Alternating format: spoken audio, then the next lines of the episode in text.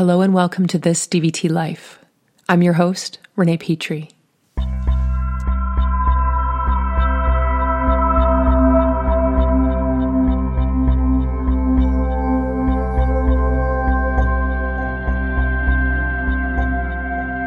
Hey, my dear listeners, all of you DVT and non DVT lifers. I hope this finds you well. Which, which I, I think that's a really annoying phrase. It's one I hate. It's, it's strange that we say it. And really, what I should be saying is, How are you? Are you well? Hi. Anyways, it's not even an interesting ramble. Um, but hi, how are you? All right, so today I'm sort of slowly shifting our direction towards the summer series. We're not quite there there yet, but I hope next week I can get things organized enough in my head to make a thread that will guide us through the summer. Stay tuned for that. Please, please, please, please. I'm off to Prague very shortly for the third European DVT conference, and Prague is such a delightful place, even though I've only been once.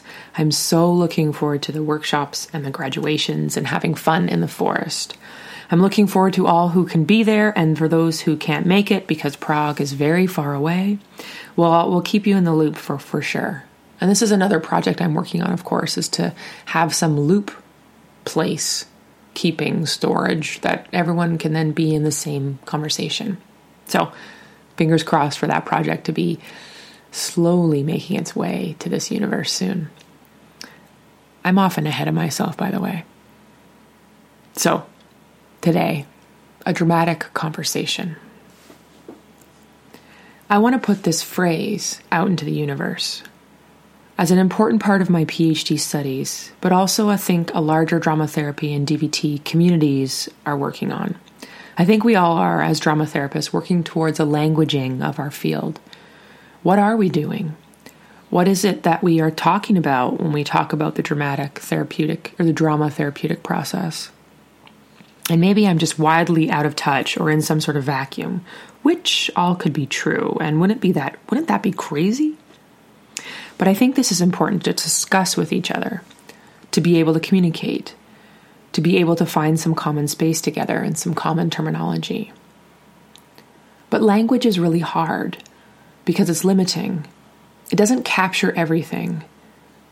And we, we at least have some playful examples in our text with David's ideas around Poa, Hish, T, and Xi, and the identifiers like the triangle above the six on the US keyboard, a, a caret, or carré, as I'm told by the magical internet it's called, which help us to mark that there are more than one idea concerning an intervention or label, or the larger idea that the written language is limiting. There's also more he's worked on around the alphabet, which I'm sure we'll tackle on here at some point. But the point I'm highlighting is that the written or even the spoken language is so limiting there was a TED talk just recently posted on the good old Facebook by a colleague of mine that was discussing American Sign Language as enchanting music. Google it, you won't regret it. The different nuances between the signs and the movements and the gestural language included in the talk are akin to what I'm slowly getting myself towards here.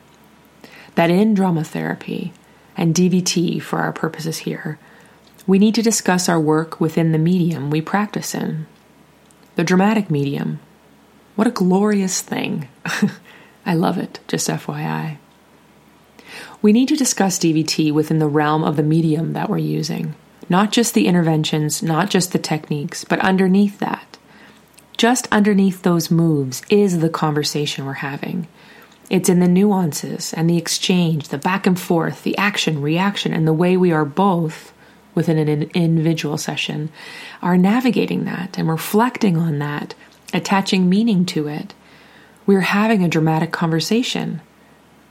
And not one that's necessarily dramatic in nature, but one that is made up of the syntax of our interaction, the sentence structure, and what makes up those sentences the words, the gestures, the movements, the space, the time, the the the everything and then break that down even more the morphemes, the phonemes, the graphemes, all the memes. I love this stuff. Yes, a linguistic lens is what I'm suggesting.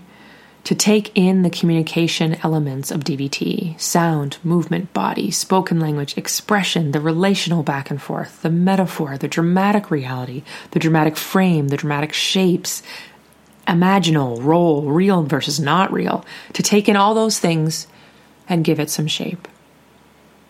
They do this in other fields. Heck, we do it in drama, script analysis, dramaturgical analysis, which I was just recently learning is a socio- sociological invention accredited to Erving Goffman, my summer reading friend.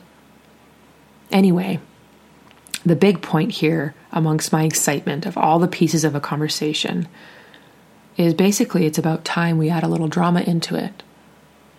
So, what are you waiting for? So there you have it, another episode down, and I hope the conversation is still going strong. As always, feel free to send me an email at thisdvtlife at gmail.com.